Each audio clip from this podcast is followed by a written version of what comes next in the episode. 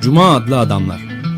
Everybody seems to nag me. Hazırlayan ve sunanlar Halil Turhanlı ve Ömer Madra.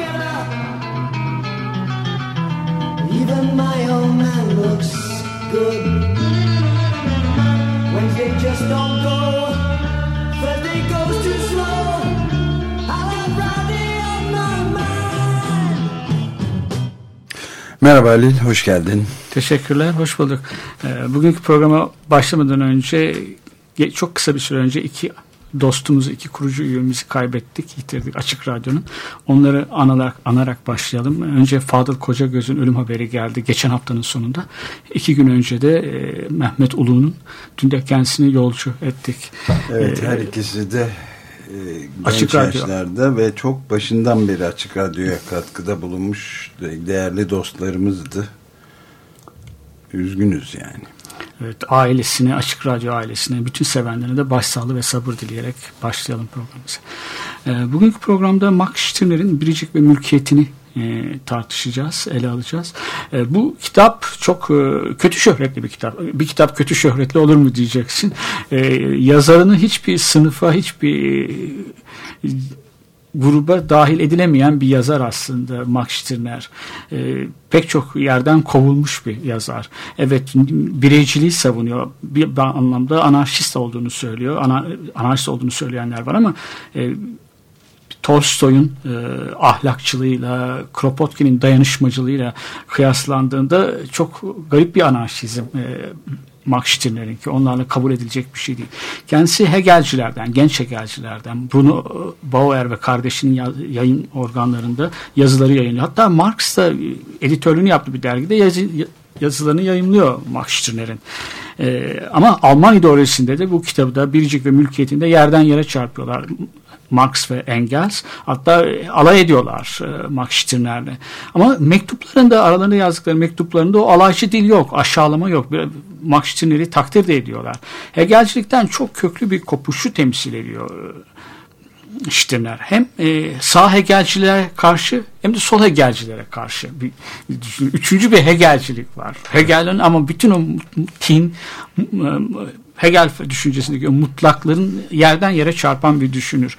E, 1845 yılında yayımlandığı tarihte ses getirmiş e, bu kitap ama daha sonra da unutulmuş bir, süre. E, kitabın yayınlandığı tarihte tanımladığı kitabında tanımladığı egoist insan ile pek alakası yok. Böyle her şeye baş kaldıran, hiçbir şey kural tanımayan, yasaların dışında yaşayan insan değil aslında Max Stirner. Bir kadın okulu, kız okulunda ders veren bir öğretmen. Çok çileli bir yaşamı var. Böyle her gün derse giren.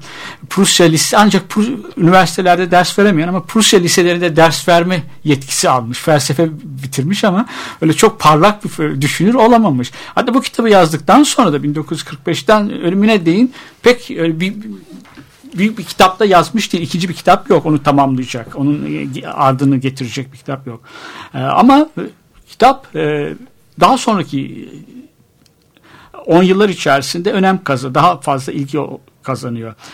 Özellikle 1910'ların, 1920'lerin ve 1930'larda e, Weimar e, Almanyası'nda, dekadan Berlin'de Stirner'in e, izlerini bulmak, bu kitaptaki egoistinin izlerini bulmak mümkün. Keza 1914 yılında İngiltere'de The Egoist diye bir dergi çıkıyor. Ve e, Egoist dergisini çıkaran da Dora Marsden adlı bir kadın. Sufraj hareketini fazla ılımlı bulan, onun Yani ya, sadece o kadınların oy kullanma Evet. hakkı, e, hakkını oy hakkı için mücadele hareket, mücadele liberal devletin bir vatandaşı olmayı, gönüllerine razı olduklarını, içlerine sindirdikleri için onları eleştiren, yasallığı reddeden bir anlayış var zaten. Ama ondan önce de Yeni Kadın diye bir dergi çıkartıyor. Yani Stirner'in e, düşünceleri özellikle bedenselliğe önem vermesi, has kültürü içerisinde e, kendisine bir etki alanı doğurabiliyor. Kitabın sonlarına doğru elimizde tuttuğumuz o kitabın sonlarına doğru zaten ben kendimi çözmek istiyorum, har vurup harman savurmak istiyorum kendimi diyor. Yani kendimi dağıtmak olabildiğince böyle bir anlayış e, elbette yani dekadan kültürün, has kültürün içerisinde kendisine e, yer bulması, etki e, alanı oluşturması normal. Bir de yani özellikle 1960'larda e, açıkça belirtilmese de Marx'ın e, Max Stirner'in söylediği düşün, dile getirdiği düşünceler gay ve lez, lezbiyen hareketin içerisinde, feminist hareketin içerisinde ben e, kişisel olan her şey politiktir kavramı bu kitaptaki düşüncelerin bir özeti gibi aslında baka, dikkat edersek. Şimdi bu kitabın e, sonunu pek başka bir kitap yazmamış dedik ama etkileri var. Andrejit'te var mesela. Dünya nimetleri, o aileleri bir bağ olarak görmesi, kendini Andrejit'in geçirdiği bir hastalıktan sonra e, yaşamaya adaması, yaşamaya e, kucak açması tam bir Stirnerci bir bakış açısı var. Keza Henrik Ibsen'de görüldüğü söyleniyor. Ona çok emin değilim. Henrik Ibsen'in kahramanları bir ahlaki bir kaygı vardır. Yine ki e, mesela George Woodcock anarşizmin tarihinde Albert Camus ile eş tutar. Eş tutması nedir? Yani benzerlik bulur aralarında. Devrim, kimi, Albert Camus ile eş tutuyor? Max Stirner. Max Stirner. Ha, ilginç. Bunun nedeni devrimi reddedip devrimin yerine e, isyanı, isyan eden, baş kaldıran bireyi koyması. Ama Camus'de kıyaslanmayacak kadar bir ahlakçı bir şey var. Etikçi. Marx'tan öyle bir şey tanımıyor. Amoral değil mi aslında? Evet. evet. Ama, amoralist, immoralist şeyin de e, söylediği gibi. Jit'in de bir kitabının ismi evet. vardı. Bu nedenlerle bir de biraz da e, mesela Chomsky gibi bir düşünür, bir yazar e, pek dışa atıyor. Yani solun dışında görmek eğilimindeler Max Stirner'i. Sağda da kabullenenler var. İşte Ayn Rand'ın takipçileri Amerika'da. E, anarko kapitalistler. Ama bana kalırsa bu çok fazla zorlama. Yani sağda ilişkisi yok. Oradaki birey Ayn Rand'ın ve izdaşlarının savundukları birey maddi kazanç için kapitalizmin nimetlerinden ya, olabildiğince yararlanmaya çalışan bir bireydir. Max Stirner'in hayatta maddi kazanç sağlamak gibi bir şeysi yok. Bütün zaten girişimleri başarısız. E, geçin ev kirasını ödeyebilmek için sütçülük yapmaya çalışmış. Onu da başaramamış bir adam. Öyle bir niyeti yok. Evet, hayatı da trajedilerle. Evet trajediler öyle. öyle çok başarısızlıklar katalogundan oluşan bir hayat. Ama aynı zamanda Almanya'da şey mesela Ernst Junker'in e, düşüncelerinde de etkisi olduğu söyleniyor. Biraz savunulması güç bir yazar Stirner. Evet. Yani kendisi de buna şey yapıyor. Ama solda mı sağda mı düşüncesi sorusuna kesinlikle bir cevap ver, kesinlikle cevap verebilirim. Solda çünkü bence bunun bu ayrımda mihenk taşı anti devletçi ya da devletçi olmak. Max Stirner anti devletçi. Yani burjuvazinin kurduğu o düzeni ve ulus devletin hukuk düzeninin çok amansız bir eleştirisi var bu kitap boyunca. Prusya yönetimine de evet, evet, giydirmiş evet, değil mi? Evet. evet. Fransız devriminden sonra kurulan e, ulus devletinde, Fransız Cumhuriyetçiliğinde etki, eleştirisi var orada. Ve e, bütün bunlardan dolayı dediğim gibi Max Stirner'i ben solda kabul edilmesinden yanayım. E, şimdi e, bir de egoist kavramı var. Onun egoist çok çok kullandığı. Bu işte kapitalist toplumun o e, maddi çıkarlar peşinde koşan bireyi mi acaba sorusu. Çok başka kendinden başka hiç kimseyi düşünmeyen bir kim, insanla mı karşı karşıya ya da hatta bir insan sevmezle mi karşı karşıyayız diye sorusunu e, soruyor insanın zihninde uyanıyor. Değil. Max Stirner'in egoisti e, son derece gururlu hiçbir şeye boyun eğmeyen, kendisine dıştan hiçbir kuralın, yasanın dayatılmasına izin vermeyen bir insan. Hatta o kadar gururlu, o kadar büyük görüyorken ki Tanrı'nın üstünde görüyor. Tanımıyor, hiçbir şey tanımıyor. Bu anlamda Nietzsche'nin önce, önceleyen bir yazar. Nietzsche'nin üst insanı egoistden önce egoist geliyor. Nietzsche hiçbir hmm. yerde açıkça Max Stirner'den yararlandığını, etkilendiğini söylememiş. Ama Max Stirner'in çok belirgin bir etkisi var Nietzsche'nin düşüncesinde. Şimdi, Max Stirner şöyle bir şeyle başlıyor kitaba. Kitabın hemen ilk sayfalarında. Tanrı her şeyi içeren bir şey diyor. Büyüklük. Çok büyük bir şey. Her şeyi içeriyor. Kendisinin dışında, kendisinin üstünde hiçbir şey e, kabul etmiyor. Ben de kendimi öyle görüyorum. Ben de kendimi dışında kendimin dışında hiçbir şey kabul etmiyorum diyor. E, Tanrı ne kadar büyükse ben de o kadar büyüğüm. Kendimi o kadar e, şeyde böyle duymuşuyorum ben ve bu benim hakkımdır. Burada kendisini geliştirmek, gerçekleştirmek isteyen bir insan insan var. Ben yaratıcı bir hiçim diyor bir başka yerde de. Yani kendisi ben kendimi değerli kılmak istiyorum. Bir insan olarak kendimi değerli kılıyorum. Ama insan kavr insanlık kavramını da çoğu yerde eleştiriyor. Neden? İnsanlıktan bahsettiğimizde biz bir türden bahsediyoruz. Biyolojik bir türden bahsediyoruz. Ben insanlığın herhangi bir üyesi olmak istemiyorum diyor. Herhangi bir insan olmak istemiyorum. Belirli özellikleri olan, nitelikleri olan bir insan olmak istiyorum ben. İşte biricik de herhalde Evet biricik bu. o. Ben tekilim. Tekil yani. yani Tanrı'ya inanıyorsun. Ünik. Evet. Tanrı'ya inanıyorsam kendimi feda etmiş oluyorum. Ulus devlete de kendimi feda edemem ben. Bir vatan, inanmış bir Hristiyan olmak istemiyorum. Ama ulus devletin iyi bir vatandaşı da olmak istemiyorum. Çünkü iyi bir vatandaş devletin koyduğu yasalara uyarsan sen onları harfiyen yerine getirirsen iyi bir vatandaşsın. Ben bunu da olmak istemiyorum. İlk insan çocukluğundan itibaren kendisi benini keşfetmez. Ancak bir yetişkin olmaya başladığında yavaş yavaş büyüdüğünde yetiş, e, gençlik yıllarından itibaren ben ben duygusuna e, kavuşur. Ama ilk insanın gençliğinde insan dünyayı bir tin olarak kavrar. Burada Hegel'in eleştirisi başlıyor. Dünyayı tin olarak kavramak. Tin olarak dünya, tin olarak tarih. Birçok tinler var. Ben tin olarak kavradığımda ben bedenselliğimi reddetmiş oluyorum. Bütün dünyayı bir tin olarak. Belirli ideallere de kendimi adamış oluyorum. Oysa bu Tanrı bir ideal.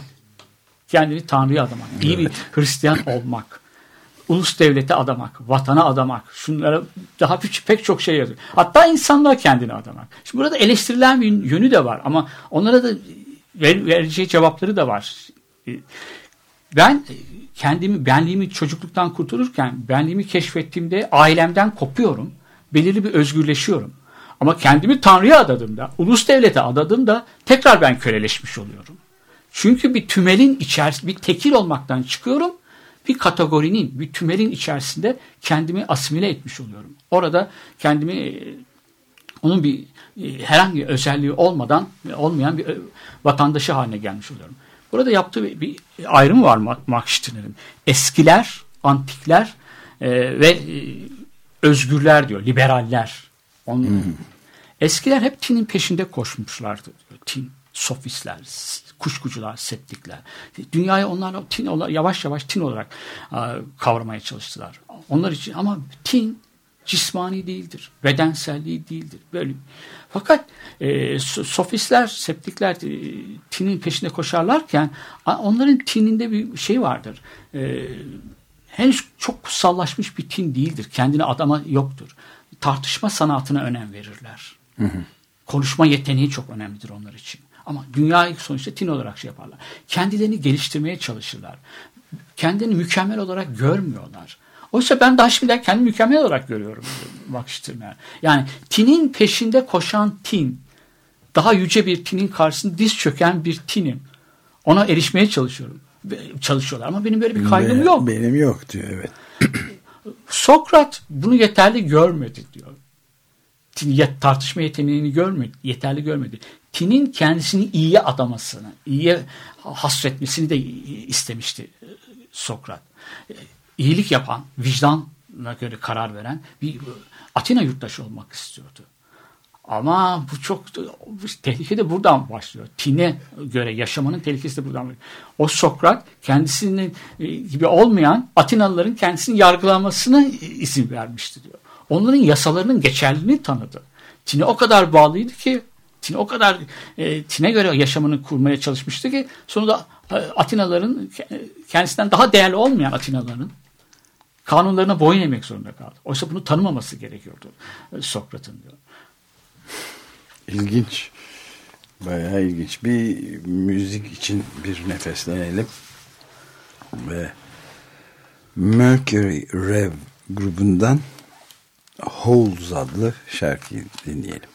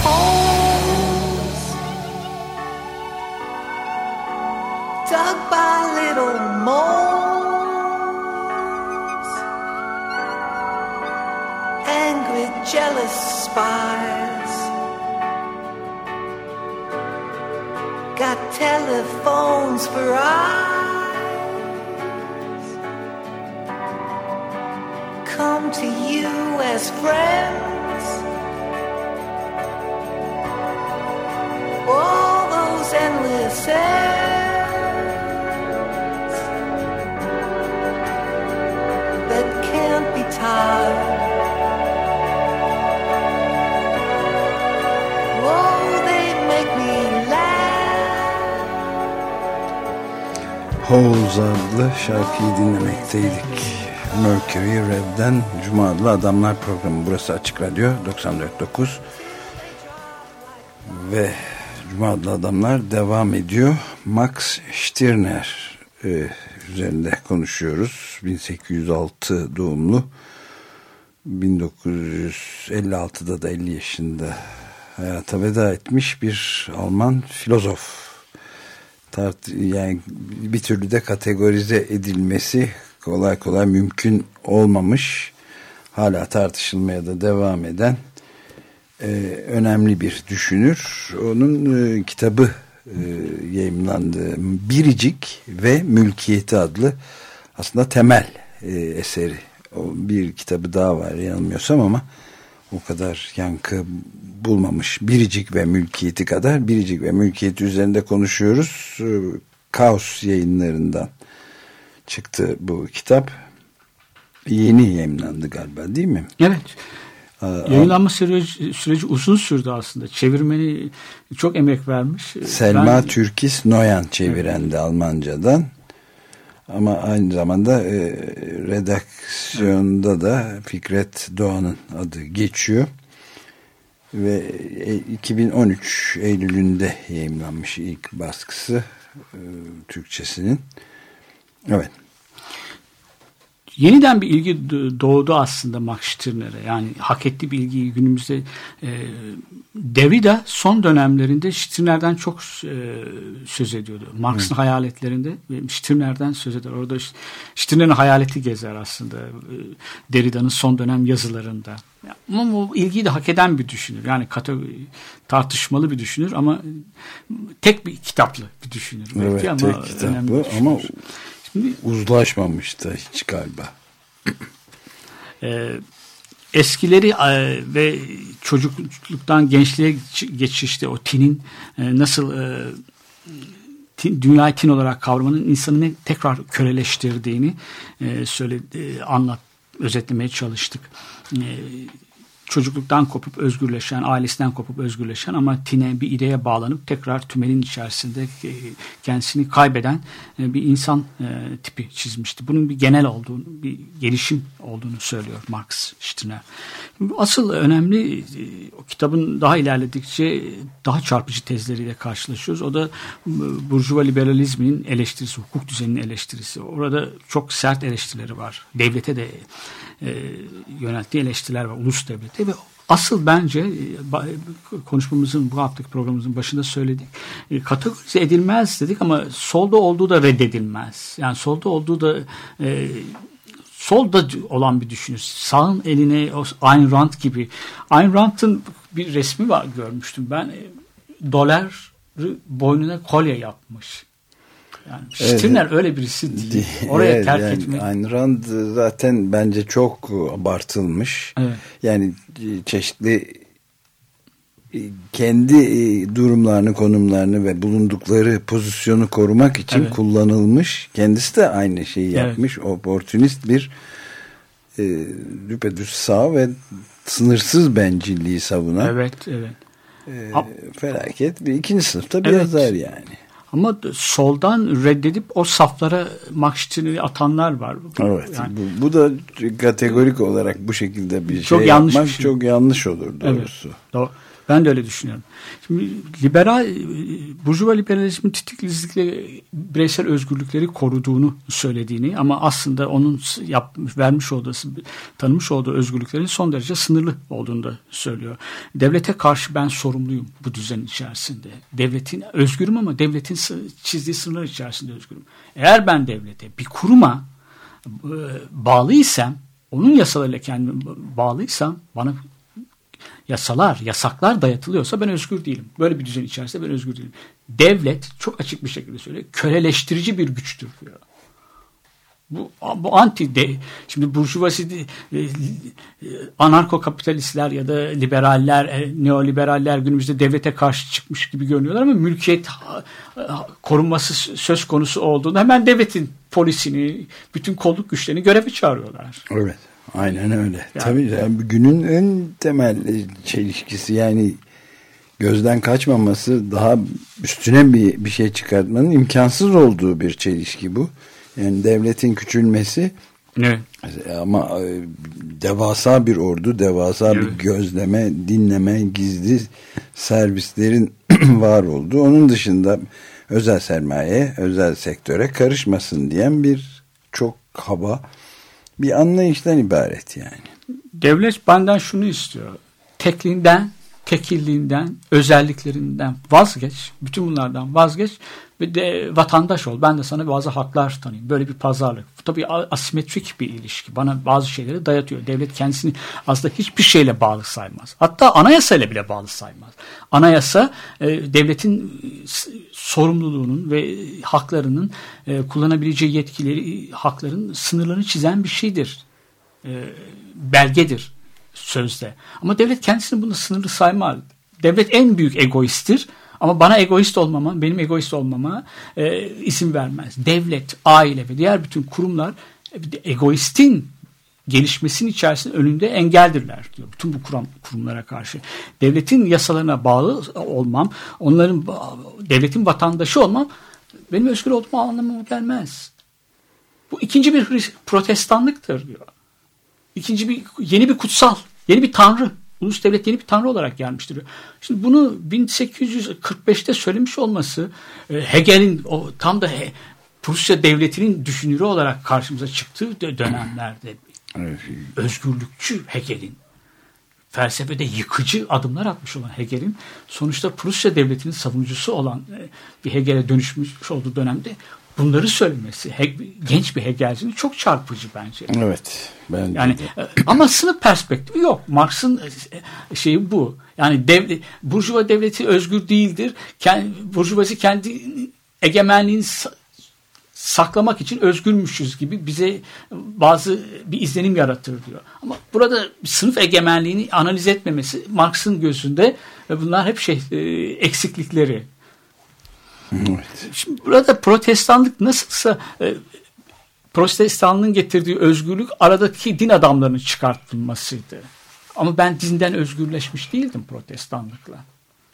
Ulus devletle de ben e, haklar tanıyorum ama ben devletten özgürleşmiş değilim. Bir bağımlılık ilişkisi içerisindeyim. Vatandaş olmak, bir tümelin içerisinde dahil olmak ve burada e, şey olmak, e, devlete bağlı olmak demektir. Üstelik bu devlet kutsaldır ve yaptığı her şeyi kut- kutsallaştırır kendisi de. Adalet yerine getirirken kutsallaştırır. Devlet e, bir ceza verirken kendi şiddetini infaz ederken suçluları ki o suçlar aslında pek de çoğu kez başkasının mülkiyetine karşı e, baş kaldıran insanlardır. O mü- mülkiyet ilişkilerinin eşitsizlikleri baş kaldıran insanlardır. Devlet onları cezalandırırken bir kutsallık atfeder kendi şiddetine. Ben böyle bir şiddeti tanımıyorum diyor. Aslında burjuvazi de kendisine bir ahlak, kendisini doğasına bağlı bir ahlak anlayışı geliştirmiştir. Çalış, senin de olur. Sen de çalış. Eğer fakirsen sen çalışmıyorsun. İş mi yok yani? Çalış. Nasıl ki aristokrasi doğuştan gelen ayrıcalıkları e, doğal buluyorsa burjuvazi de toplumdaki o eşitsizlikleri doğal bulur. Tanrı sevdiği için kendisini zenginleştirmiştir. Burjuvazinin hiçbir zaman e, ekonomik, sosyal adalet kurma gibi bir düşüncesi hiçbir zaman olmamıştır Evet tabii. mülkiyet düşmanlarının hemen e, bu kendisinin doğal olarak benimsettiği düzene baş kaldıran insanları hemen hapse atar. Tıkın şu boyu, o- oyun bozanı içeriye. Çok fazla konuşuyor. Burjuvazinin gözünde, dev, ulus devletin gözünde iyi bir vatandaş olabilmen için e, bütün yasaklara boyun eğmen gerekiyor. İkametgah sahibi olacaksın sen. İyi bir aile kuracaksın. Ve bütün bunlardan ötürü de, e, yerleşik ve bütün bir hayatın olacak. Yerleşik düşüneceksin. Atalarından devraldığın düşüncelerden dışına çıkmayacaksın. Bu burjuvazinin düzeni senden bunu ister. Eğer bunların fahişeler, kumarbazlar, mülkiyete karşı baş kaldıranlar hep bunlar suçludurlar bu ulus devletin ve burjuvazinin e, gözünde. Burjuvazinin ahlak anlayışı da böyle bir şeydir. Ben bu ahlak anlayışını da tanımıyorum diyor. Bu bakımdan böyle bu, bu ahlak, ahlak dışılık ama Max Stirner'de Burjuvazi'nin kurmuş olduğu ahlak dışılığı. Bir şey daha not edeyim. Bin, e, galiba ge- geçen yüzyıl yani 20. yüzyılda başlarında Fransa'da bir çete var. Banot çetesi. İlk defa araba kullanarak soygun yapıyorlar. Ama anarşist olduklarını söylüyorlar. Yani bankaları soyup paraları dağıtıyorlar. Sonunda yakalanıp hepsi öldürülüyorlar. İşte nereden etkilendikleri söyleniyor onların. Ne de bunun de zorluk içerisini bilemiyorum. Onlarla ilgili bir kitap okudum hatırlıyorum ama çok çok uzun zaman önce. Fakat Stinerci bir şey. Çünkü Stiner'de devrimciden çok suçluyu kabul ediyor. Onun gözünde devrimci yok. Devrimi sanki devrimin bütün devrimler kötüymüş gibi bir şey de var burada. Bunca e, Hegel'in tarih yasalarını eleştiren bir kişinin olumsallığı tanımamış olması da onun zaafı tabii Max Stirner'in. Fakat 1789'dan yola çıkarak şunu söylüyor. Bütün asiler, bütün devrimler ol- de- olduğu gibi 1789'da da insanlar büyük bir coşkuyla ve büyük bir heyecanla baş kaldırmışlar ve aristokrasiyi tahtından etmişlerdi. Egemenliğini son vermişlerdi. Ama Sonradan yasalar öyle düzenlemeler yaptı ki bütün bu devrimciler, sokağa taşan insanlar birer uslu vatandaş oldular. Devlete bağlı uslu, uslu vatandaş oldular.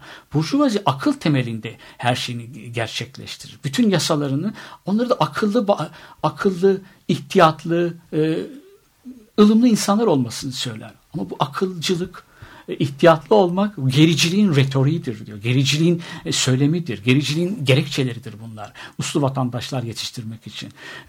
Burada Fransız devriminin bütün o devrimcilerin de çok sert bir eleştirisi var ve bir, biraz da bütün devrimler de yani sadece Bastili ya da Kışlık Sarayı topa tutarak olmuyor tabii. Başka devrim de var yani devrimler. Bütün devrimlerde mutlaka kötü sonuçlanacak diye bir şey yok. Şimdiye kadar 100 tane devrim kötü sonuçlanmış olur. Ama olabilir. Ama 101'inin başarı şansını reddedemeyiz biz. Yani tarihte olumsallık var.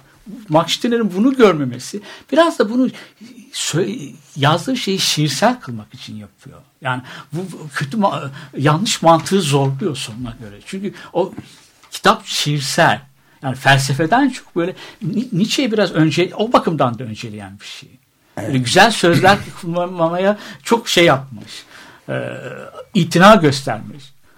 Düşüncesinin mantıklı olmasından ziyade sözünün güzel olmasına itina göstermiş gibi geliyor yer yer. İlginç. Retorik meraklı. Evet, retoriğini, retoriği önemli. Evet. Evet, Stirner tabii çok e, kendi başına hiçbir yere konulamayan bir Evet. kategori dışı Yani çok tartışmalı bir figür düşünür.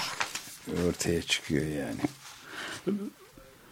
Hep eleştirenler burjuvaziyi kuşkulu, düşman, tehlikeli olarak e, sayılmıştır. Serseri kelimesi aslında yatacak yeri olmayan insanlar, sokakta geç yaşayanlar insanlar değil. Burjuvazinin düzenine baş kaldıranlar için kullanılmış bir sözcüktür. Bazı insanların düşünceleri serseridir.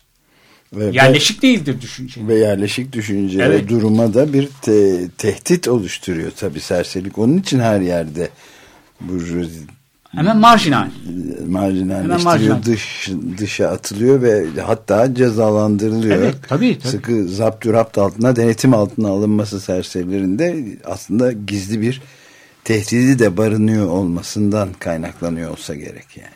Bazı insanların bazı insanlar düşünce bakımından serseridirler diyor o kitabın bir yarısında 143. sayfasında. Atalarından kalma düşünceleri reddederler. Onlarla atalarından kalma alışkanlıklarla düşünmek istemezler. Burjuvazi de bu insanları sevmez.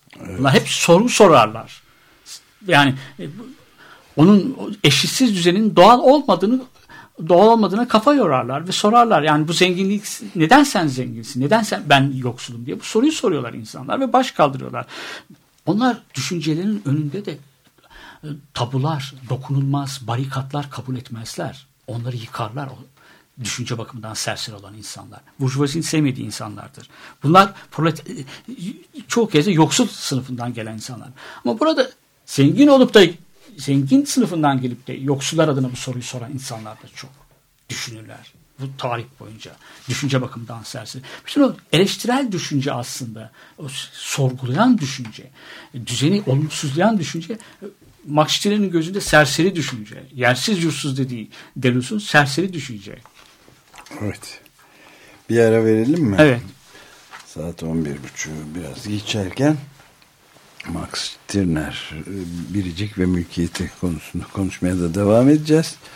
Halil Turhanlı ile birlikte ama şimdi e, bir müzik arası verip Mark Lanigan'dan Mac the Knife dinleyelim.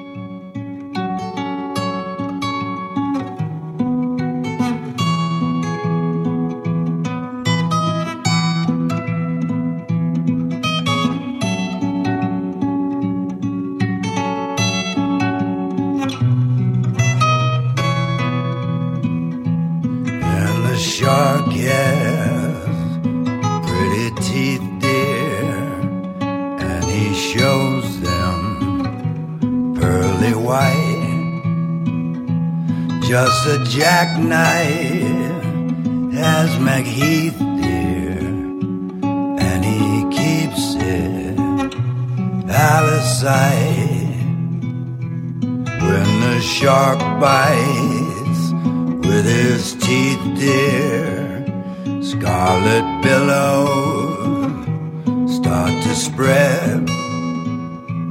Fancy gloves, though, where's McHeath, dear? So there's not a trace of red on a sidewalk Sunday morning lies a body once in life someone sneaking round the corner. Is that someone? Mac the knife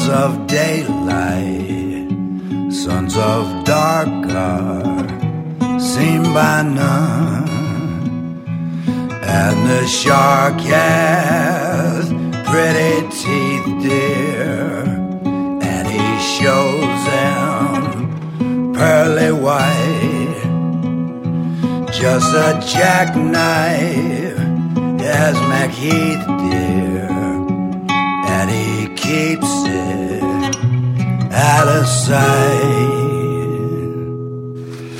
Evet Mac the Knife Mark Lanigan'dan dinledik. Son derece güzel bir yorumla Kurt Weill'in bestesi ve Üç Kuruşluk Opera'dan e, Bertolt Brecht'in de e, sözleri ona ait olan daha doğrusu Almancası ona ait olan şarkının çevirisinde e, bence de mükemmel bir yorumdu. Evet saat 11.38 Cuma'da Adamlar Açık Radyo. Evet, Max Stirner, söz ediyoruz. Evet, Max Stirner. Biricik ve Mülkiyeti Kaos yayınlarından yeni yayımlandı. Epey uzun süren bir çeviri serüveninden de bahsediyor yayıncılar. Ve Max Stirner'i bu bir türlü e, tam bir kalıba e, sağa mı sola mı nereye koyacağımız anarşist mi yoksa daha totaliter düşünceye yakın gören pek çok Çok fazla egoist, ins- insan düşmanıymış gibi. Bir misant, misantrop varmış gibi karşımızda. Evet. Ama aynı şey Nietzsche için de geçerliydi. Nietzsche de sor- e, hatta faşizmle bağdaştırılıyor kimi zaman Nietzsche. E, ama çok şey e, misantrop değil. Başta da söylediğim gibi gururlu bir insan. Yani kendisi yaşamıyla e, gurursuz bir insan değil. E, Ama çok baş kaldırmış da değil bildi bildiğimiz kadarıyla. Bir de Stirne Almanca'da e, alın anlamına geliyor biliyorsun. E, Stirne, e, Kasper Schmidt ismi. Çok sıradan bir isim bu. Kas, Kasper Schmidt. E, Bir, böyle bir kitap yazacaksın. Üzerine de Kasper Schmidt imzasını koyarsan alay edermişsin gibi. Çok sıradan bir insanın yazmış olduğu kitap. Kaspar Schmidt evet. Onun kendi adını da değiştirmiş ve Evet Max, Max Stirner. Stirner. Max Stirner. Ama anlı geniş anlamında Stirner'i. Takma öyle de söylendi söyleniyormuş Stirner. Ee, öyle de galiba. O da soyad olarak kabul etmiş. İngiltere'de de e, Max de Highbrow olarak biliniyor. Ama hem geniş alımlı hem de entelektüel Evet. e, Max. olarak, Biraz da hayranlar böyle arasında. snob. Evet. Geniş alımlı Max. Ölümü de ilginç biliyorsun. Bir zehirli bir sinek sokarak ölüyor. Öyle mi? Hayır, Evet, bilmiyordum. çok böyle ucube ölüm dedikleri, ucube kaza, freak accident dedikleri bir şey yani. Hmm. Öyle. Ya Oldukça da Çok genç bir yaşta. bir 50 efendim. yaşında. 50 yaşında galiba. Ve Biraz yani genç sayılabilecek Evet. bir genç bir, bir ölüm. Onunki.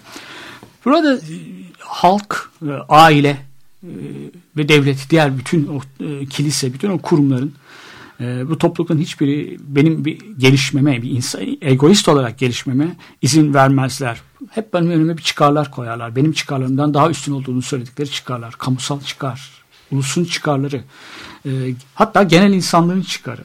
Ama başta burada insanlığın insanlık bütün bu kavramlar, bütün bunlar soyut, hiçbir cisimleşmemiş, cisimleşme imkanı olmayan soyut kavramlar, genel kategoriler. Bunlar hayaletler. Ben o tinden kurtulursam, böyle ideallere bağlanmaktan kurtulursam, bedenselliğimi de keşfedersem, bu hayaletlerden bedenimle hayaletlerle savaşabilirim. Bedenselliğimle onlara karşı koyabilirim. diyor. Başta da aileye biliyorsun Hegel en devlete giden yolda aileyi en küçük birim olarak kabul eder orada. Çekirdek. Evet, de- çe- ailenin örgütlenmesinden devlete doğru bir evrim var. Evet. Burada da Maxim'in aileye böyle sert bir tokat çarpıyor. Çocukların aynı ama şeyde başta da söylediğimiz gibi ben ilk defa okuduğumda lise öğrencisiydim. O varlık yayınlarının cep kitaplarından dünya nimetlerini. Beni, o da beni çok çarpmıştı. Oradaki coşku, ailelere karşı çıkıp e, doğanın kucağında yaşamak, Yaşama kendisini adamak, bedenselliğini keşfetmesi. Burada çok gerçekten e, yani Henrik Ibsen'le e, etkisi var mıdır bilemem. Oldukça da tartışmalı. Henrik Ibsen'in kahramanları Stirner şimdi tartışmalı. Ama e, şeyin André gerçekten bir etkisi var. Ayrıca kitapta bu bütün bu şeyleri devlet bazı bir şeyler bize dayatırken bu kurumlar, aile kendileri için bizi kendimizi feda etmemizi isterler. Kendimizi kendimden ben kendimden feragat edersem, kendimden vazgeçersem, bir kendimi egoist olarak gerçekleştirmekten vazgeçersem bana bir takım haklar tanıyor. Va- Aile bana kucağını açıyor.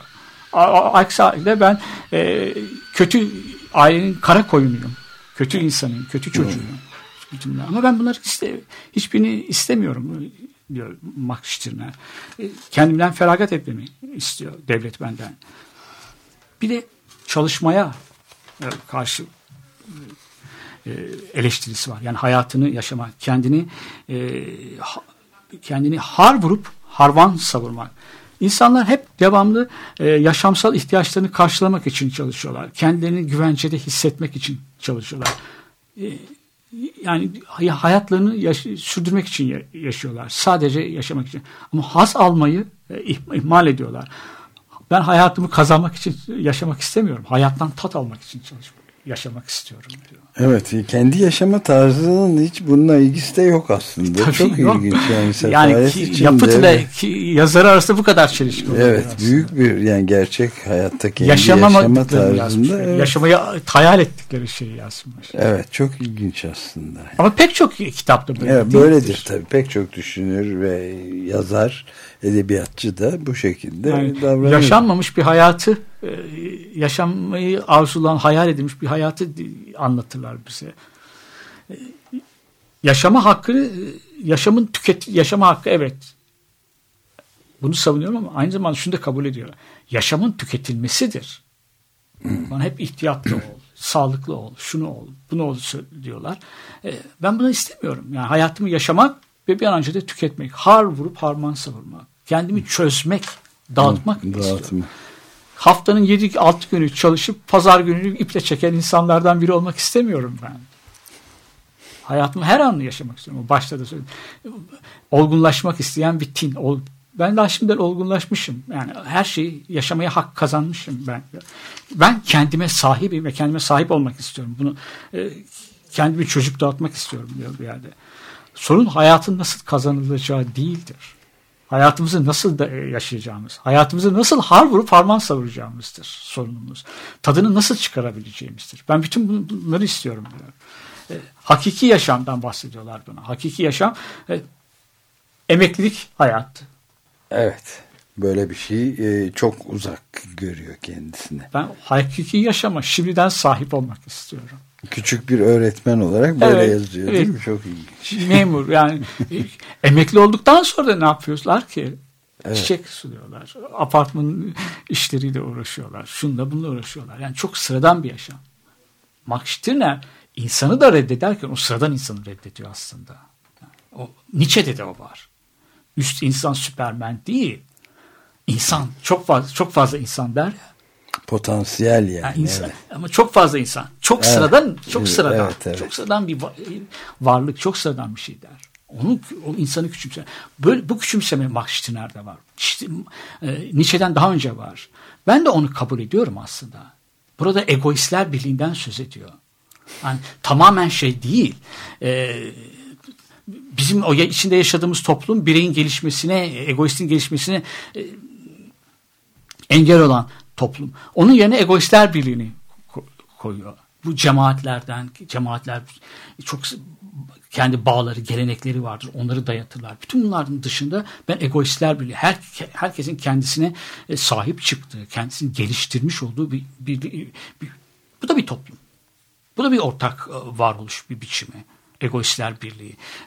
Bunu e, savunuyor e, Max Stirner. Şimdi bir şey daha var. Max Stirner'e karşı çıkılanlardan bir tanesi. Max Stirner deniyor. Her türlü kolektif eylemi reddediyor onun bireyi.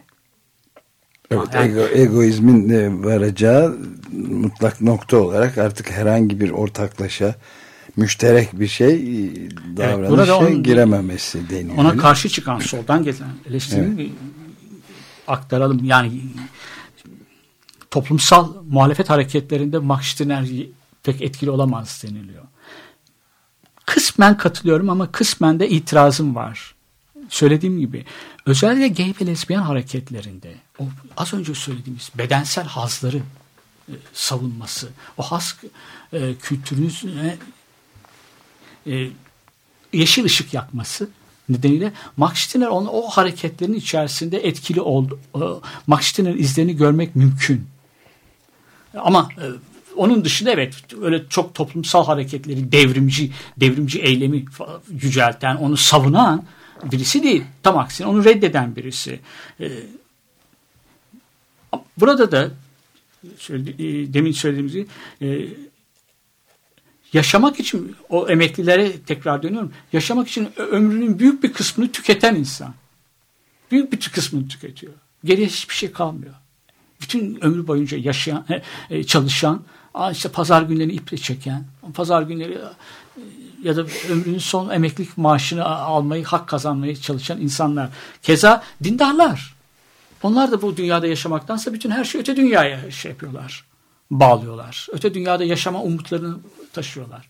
Evet sofuları. Sofular evet, Evet. sofular. Yaşam, yaşamak için gün sayan insanlar o emekliler. Emekliler. Ben onlardan hiçbiri değilim diyor. Bunlar tabii çok şey e, böyle sıradan hayatı reddeden kitapta da çok şiirsel bir biçimde çevirisi de çok güzel. E, Çok cezbedici bir şekilde. O o tür bir hayata e, insanı davet eden bir şeyi var, yaklaşımı var Max Stirner'in. Evet tekrar bir ara verelim mi? Ee, evet şimdi Afgan Wigs'den dinleyeceğimiz bir parça. My World is Empty Without You. Bu da e, Supremes grubunun eski Evet, şarkısının bir e, yorumu, o, cover'ı. Ona kulak veriyoruz. My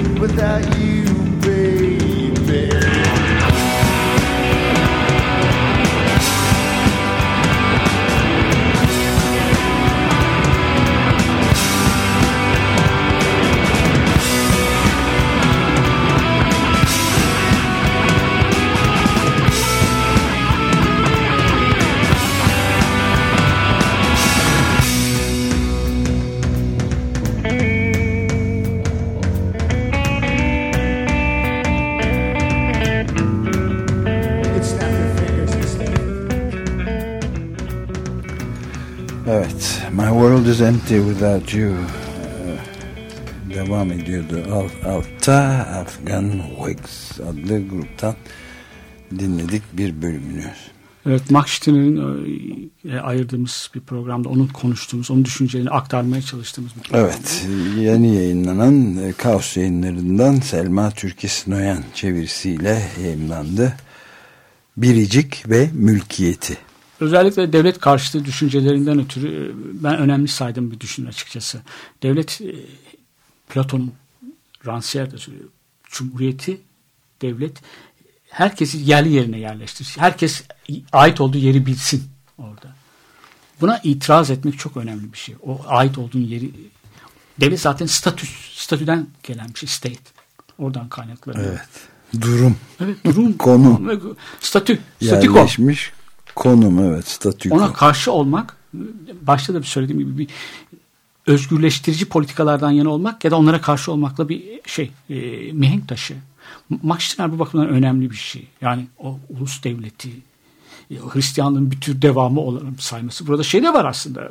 Nietzsche'nin söylediklerini daha önceden söylemiş oluyor bu bakımdan da. Evet. Ona karşı çıkması çok çok önemli.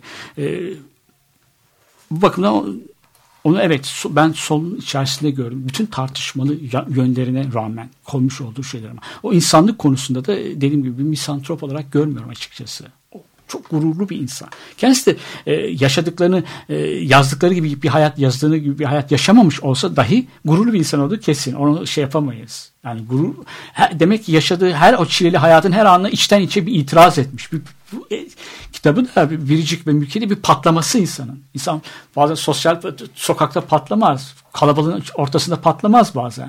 Masanın çalışma masasının başında, başında da patlamaz. falan. Evet, Sayfalara böyle yazarak. bir isyan ve böyle bir Kitabı da böyle okumak e, Evet. gerekiyor bence.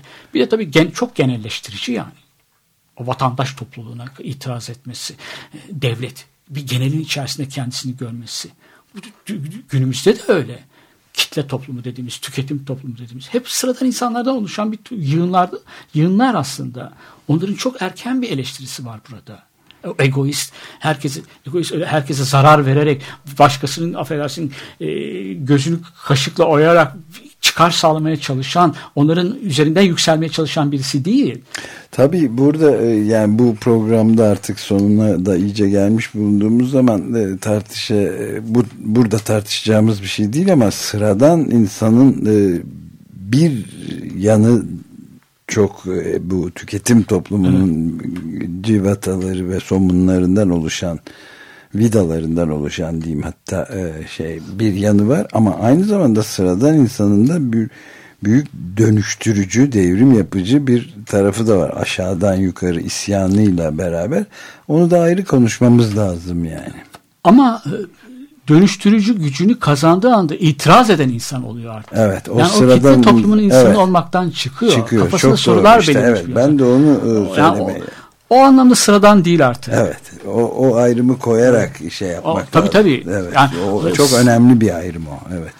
Sıradan insan tüketim toplumunun insanı sorgulayamayan insan. Evet, aynen. Eleştirel e, yeteneklerini yitirmiş olan insan. Son derece önemli Max bir ayrım. öyle değil. Bunun Yani, üzerinde e, başka bir programda Gezi Parkı'ndaki insanlar soru soruyorlar. Evet. Orada hatta bir- başka programda söylüyor. Halk değildi o. Halka karşı. Folka karşı şey. Oradaki başka terimle çokluk olarak çıktılar insanlar. Evet. Evet peki böylece de bitirebiliriz programı Max, Max Stirner Biricik ve Mülkiyeti adlı kitabından kalkarak bunları konuştuk. Kaos yayınlarından yayınlanmıştı ve bitirirken de gene başladığımız grupla Mercury Rev grubuyla Senses or Fire adlı şarkıyı dinleyerek çıkıyoruz. Hepinize günaydın.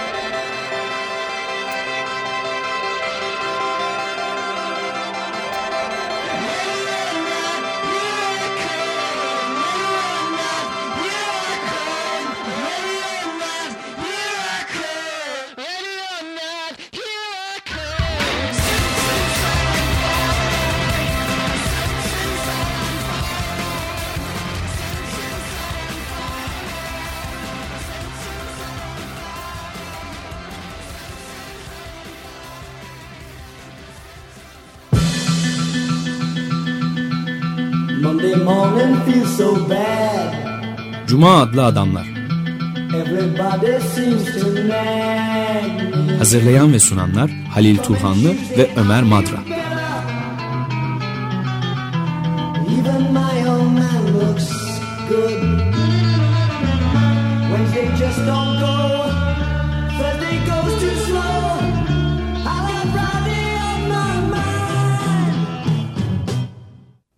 Açık Radyo program destekçisi olun. Bir veya daha fazla programa destek olmak için 212 alan koduyla 343 41 41